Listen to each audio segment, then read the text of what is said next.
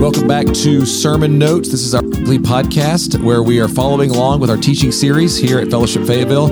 And we're just trying to, to, to help you and help us to understand the passage better. It's really pretty simple.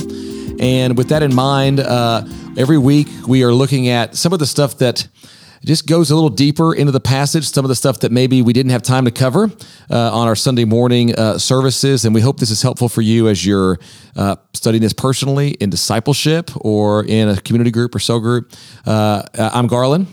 And my name's Tad. I serve on the student ministry team here at Fellowship Fayetteville.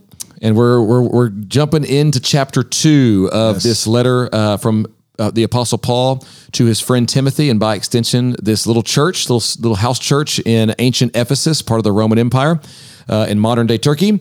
And uh, where we're coming off from last week, uh, Paul had this uh, this short little digression where he almost couldn't help but unpack some of his story and the gospel, the mercy of God being dispensed to him. That was chapter 1, 12 to 17. And then he dives back into some of his instruction to Timothy in this church at Ephesus, starting in chapter 1, verse 18.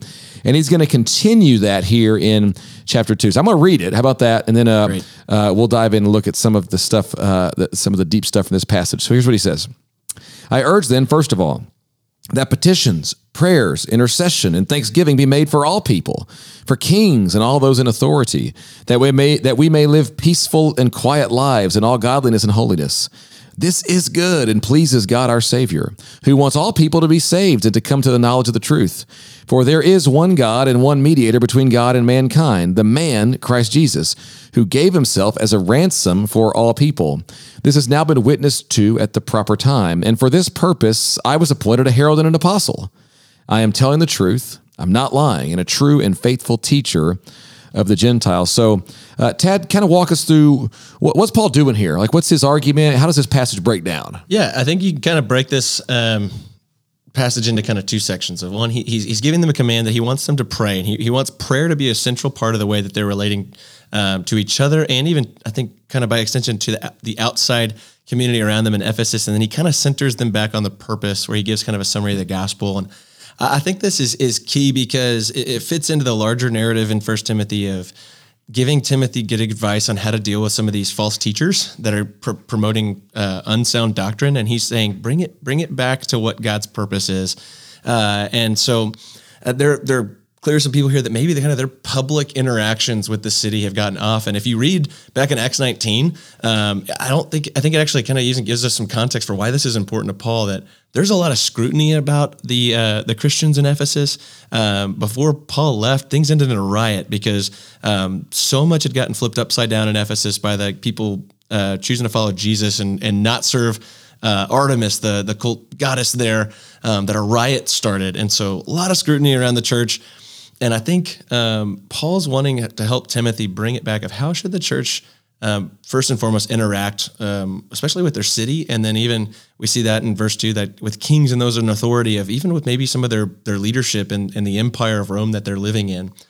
Um, and so first and foremost, he says, first of all, I, I, want you to pray, and he gives four kind of pieces of uh, or kind of different angles of you to pray that petitions or uh, coming to God with needs and, and, and making supplications for others or, or, even yourself, begging God to act, uh, prayer and communicating with God and worship, intercession or conferencing with God and aligning your heart with Him, and then giving thanks to God. And He's saying, I want you to pray for all people. Uh, no excuses. Everyone you come in contact with, every human being, I want you to pray.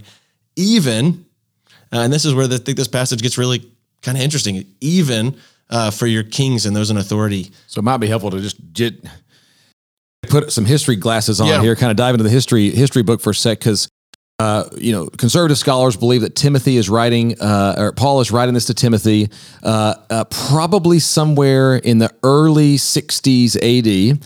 And in the 60s AD, at this time, the king is Nero. And uh, from what we can gather about Nero, uh, he was kind of weird. Um, Nero, uh, a lot, a lot of actual historians think that he had some kind. He might have even had some sort of psychological problems. Definitely, we might say he, at, at minimum, was narcissistic as all get out. Uh, Nero.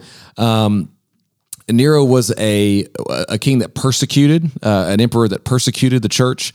Um, he is one that uh, many think started this big fire in Rome to basically expand his palace kingdom, his kind of palace, uh, his palace uh, establishment, his palace court, uh, and then blame the Christians. And so Nero was deified, particularly in this part of uh, the Roman Empire. The farther east you went uh, away from Rome, the more kind of the legend and mythology mm-hmm. about the emperor grew. And Nero loved that. Uh, he didn't tamp that down. In fact, he enjoyed it. And so here comes Paul and this is strange. Yeah. Pray for that guy. Pray for even says. that guy. Even him. Yeah. Which would have been difficult. I think if I was a Christian living in Ephesus, dealing with maybe some of the repercussions of persecution towards Christians at Nero's command. Uh, but what's really interesting, and if, if, you're if you've got your Bible with you and you're listening to this, um, circle the word "for kings" there because, um, like like Garland said, the emperor in, in Rome would have been kind of deified. And actually, the expectation would be not that you would pray for your emperor if you're a, an Ephesian citizen, but that you would make prayers to the emperor and that you would worship him, that he would receive your prayer and thanksgiving.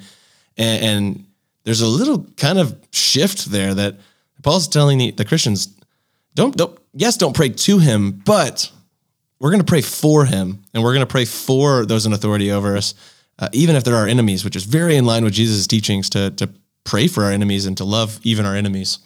So this is a strange, Paul gives us a so that. So he says, I want you to do this.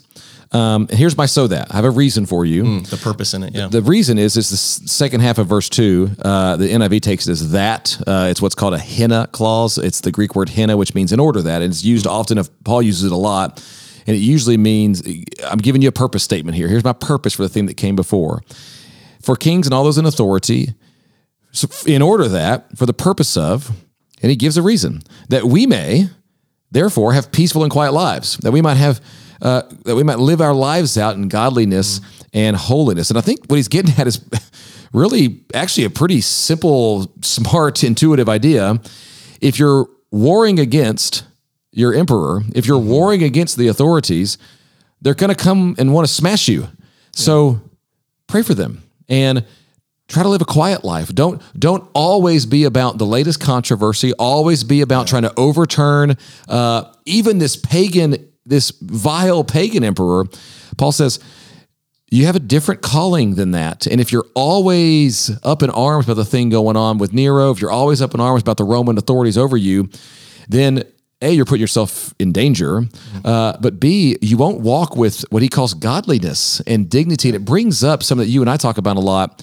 Uh, what, what we often call the way of the exile. You want to unpack that? Yeah, and so just kind of that that concept or that theme of exile, which you you see a lot in the Old Testament, especially like stories like Daniel and Esther and um, Nehemiah, um, and then we actually get a lot of those themes even in, in Peter's letter, First Peter. Uh, but the, the way the exile is is this that to live as if this is not your home, and yet to balance that with this deep seated conviction that you should also be the best citizen of of where you live. And so I don't know, girl, you might summarize um, Jeremiah 29 for us. That's where a, a, lot of kind of this language comes that that kind of motivates that of I, I don't know how would yeah, you in Jeremiah 29 uh, Jeremiah is a prophet of Israel. He's writing um, in the uh, we might say the early sixth century BC. So the early, that always confuses me. So the yeah. five five eighties, okay, five eighties BC. BC. yeah. And um, he is he's prophesying to his own nation, saying the exiles here, and the Babylonians are going to come in. They're going to wipe out thousands of our friends and family, and they're going to take us from our homeland, carry us to their land. Uh, we're going to grow up as refugees, and they cry out to God, God, what do we do? Mm-hmm. And the instruction they receive is this: uh, Okay, you're going into exile, and you're going to grow up as refugees. It's going to be it's it's going to be racked with difficulty and pain. He says, but don't don't try to fight them. Don't try to overthrow Babylon. In fact, he says, hey, plant gardens, plant vineyards. Uh, he says, build houses. Bless the city you find yourself in. And it's actually in that context that he says, Hey, I know the plans I have for you uh, plans to prosper you, not to harm you, bring you a future and a hope. And what Jeremiah uh, instructs them to do is, and this is what what what I often tell people when I, when I teach on this is, uh, imagine the way of the exile as like you're carrying a coin in your pocket. And so you've got a coin in your pocket. It's got two sides of this coin. On the one side of the coin, and you see this all over Daniel, for example, in First Peter.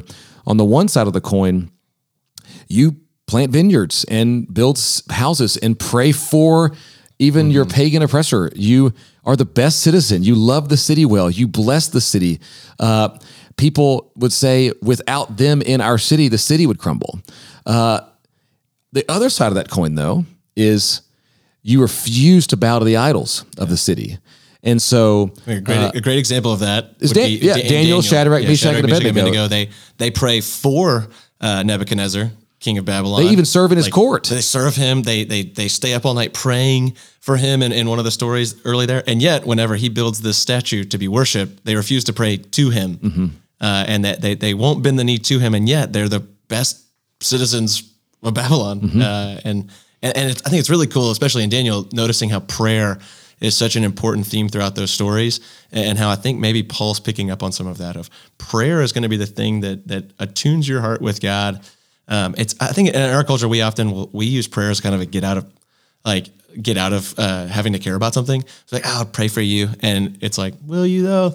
Or like, do you actually? That's, us at our worst. Like, yeah. We, yeah, at our worst. Yeah. Like at our worst, just, we definitely do that. But even when we see crisis happening or, or, or, or conflict in our, in our country, I think even like during politics, it's like, hey, yeah. just, I'm just going to pray We just need to pray yeah. for it and it'll get better. Almost as this type of, don't worry about it. And prayer becomes like the, kind of like the Lion King, Hakuna Matata, like no worries. And that is not at all what, what these words uh, and how Christians ought to pray, like that that intercession, that that pleading on behalf of people.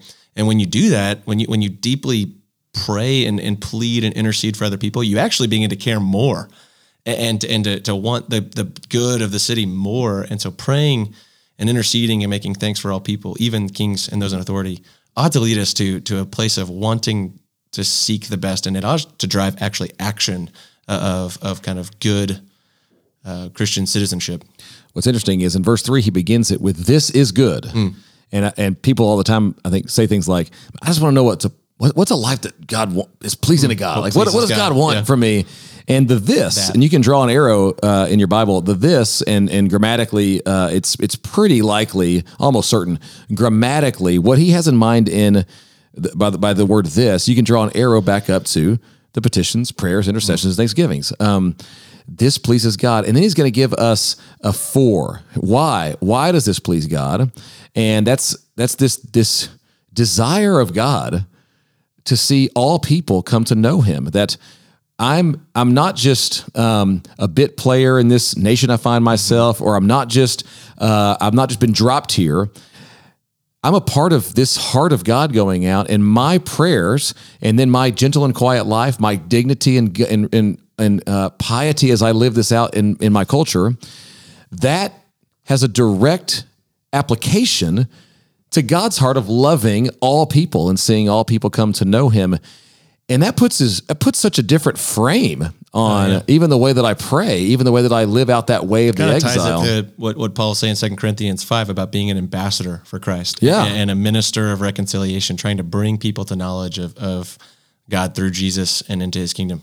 So I can't I, I can't I can't pass verse four up without uh, without asking this question. This, this is the question that comes up. Mm-hmm. Usually, it's somebody who just read a theology book about salvation, uh, whether it be a Calvinist book or an Arminian book, and they just read it. And verse four becomes a, a, a hot button issue for them. Um, and I'll just read it. Uh, God wants all people to be saved and to come to knowledge of the truth. Uh, and some there are some even uh, who would who would be we, we might say universalists who would say, see God wants all people to be saved and come to knowledge of mm-hmm. the truth. That's God's wish, and what God wants, God wills, He will accomplish. So, uh, help me make yeah. sense of that, Tad. Uh, how we how would you want to handle that in, in, maybe a group setting if somebody brings that up?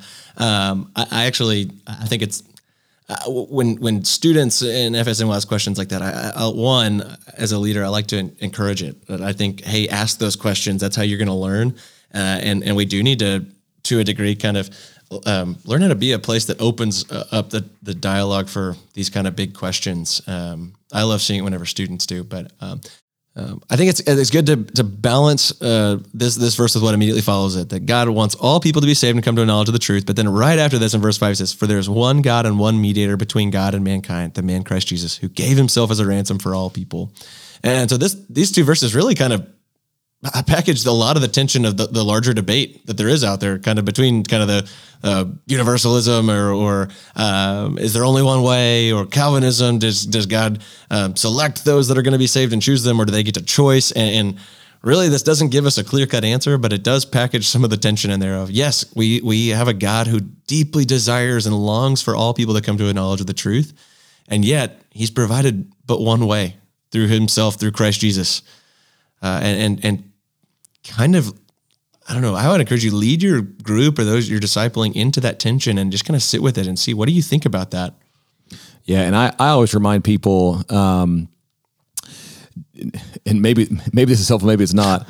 Uh, I try to remind people that the Bible is not a theological textbook with bullet points. It's not a theological PowerPoint presentation. Um, Paul is writing this letter to a church in a very difficult city. He just came off telling them to pray for the authorities over them that they're terrified of mm. and that at any moment could could stomp them out. And I have a feeling if I'm reading if I'm reading this letter aloud in Ephesus or if I'm Timothy reading this, I'm going, I don't know if I like what Paul just said. Mm. I don't want I don't like those people. Yeah. I don't like those kings. And he and right right after that Paul says, "Hey, by the way, uh, it's good that you do that. It pleases God. You know why? Because God mm. wants everybody to come to a knowledge of Him. And we have to remind ourselves when we read these, some of these hot button little uh, topic verses like this one can be, we have to put it back in its context. What is Paul doing in this context? I think it's something like that. Um, I think that's what Paul has in mind. And while there still are some big questions that we can ask, and I don't I don't think this is what Timothy's what First Timothy's really addressing. It, there are some big questions that we can yeah. still ask, and that's where we uh, get to look at many different passages of Paul and kind of put all those things together. And this is a good a good example of what sermon notes this podcast is for. Um, and we have our uh, we believe class or our faith class where we wade into some of these uh, more theological issues. But let me just encourage you as you're studying this. Um, put yourself in the reader's shoes. Mm-hmm. Put yourself in Ephesus. Is why we try to do this exercise. What what does Paul mean here? And as as I even say that, I'm reminded, um, man, do I have that? Yeah. Do I have that well, heart? The deep like conviction out of this yeah, passage. Do I have the same heart that God has? I actually want about to be saved. The maybe the person I disagree with, or the mm-hmm. person that who's in authority to, uh, of me right now that I go, I, really I, don't, I don't trust that person. I don't like that person. Yeah. I know for me, often I have a hard time with that. Um, this is this is relevant for Very us right much. now. Like I'm I'm reading this going, man, I'm kind of getting smacked in the face a little bit, uh, especially over these last five ten years. Mm-hmm. And so um, it's a heart gut check, I think, uh, for those of us reading this, both individually and as a collective, as yeah. a church, of saying, hey, the way that we treat each other, the way we treat our city, the way that we deeply pray and interact and, and live quiet, godly lives and holiness. It, says something to a watching world. And if God wants all people to be saved, are we aligned with that same desire of God's, um, who, who, wants all people to come to know the truth, that we live in such a way that actually makes it very evident and mm-hmm. apparent and easy for them to step into and to learn about? We might say simply, if that's God's heart, it ought to be ours. It ought to be ours, and also it's not mine. And so maybe we should let that um, maybe drive our discussion or drive our thinking. And uh, with that in mind, um, we, we hope this podcast is helpful as you're studying these passages, as we're as we're trying to just know uh, understand the Bible better as a church. And so, uh, thanks for listening in. Uh, thanks for studying your Bibles. Thanks for doing discipleship. Uh, thanks for leading small groups and coming and participating. And uh, we hope you've enjoyed listening to sermon notes.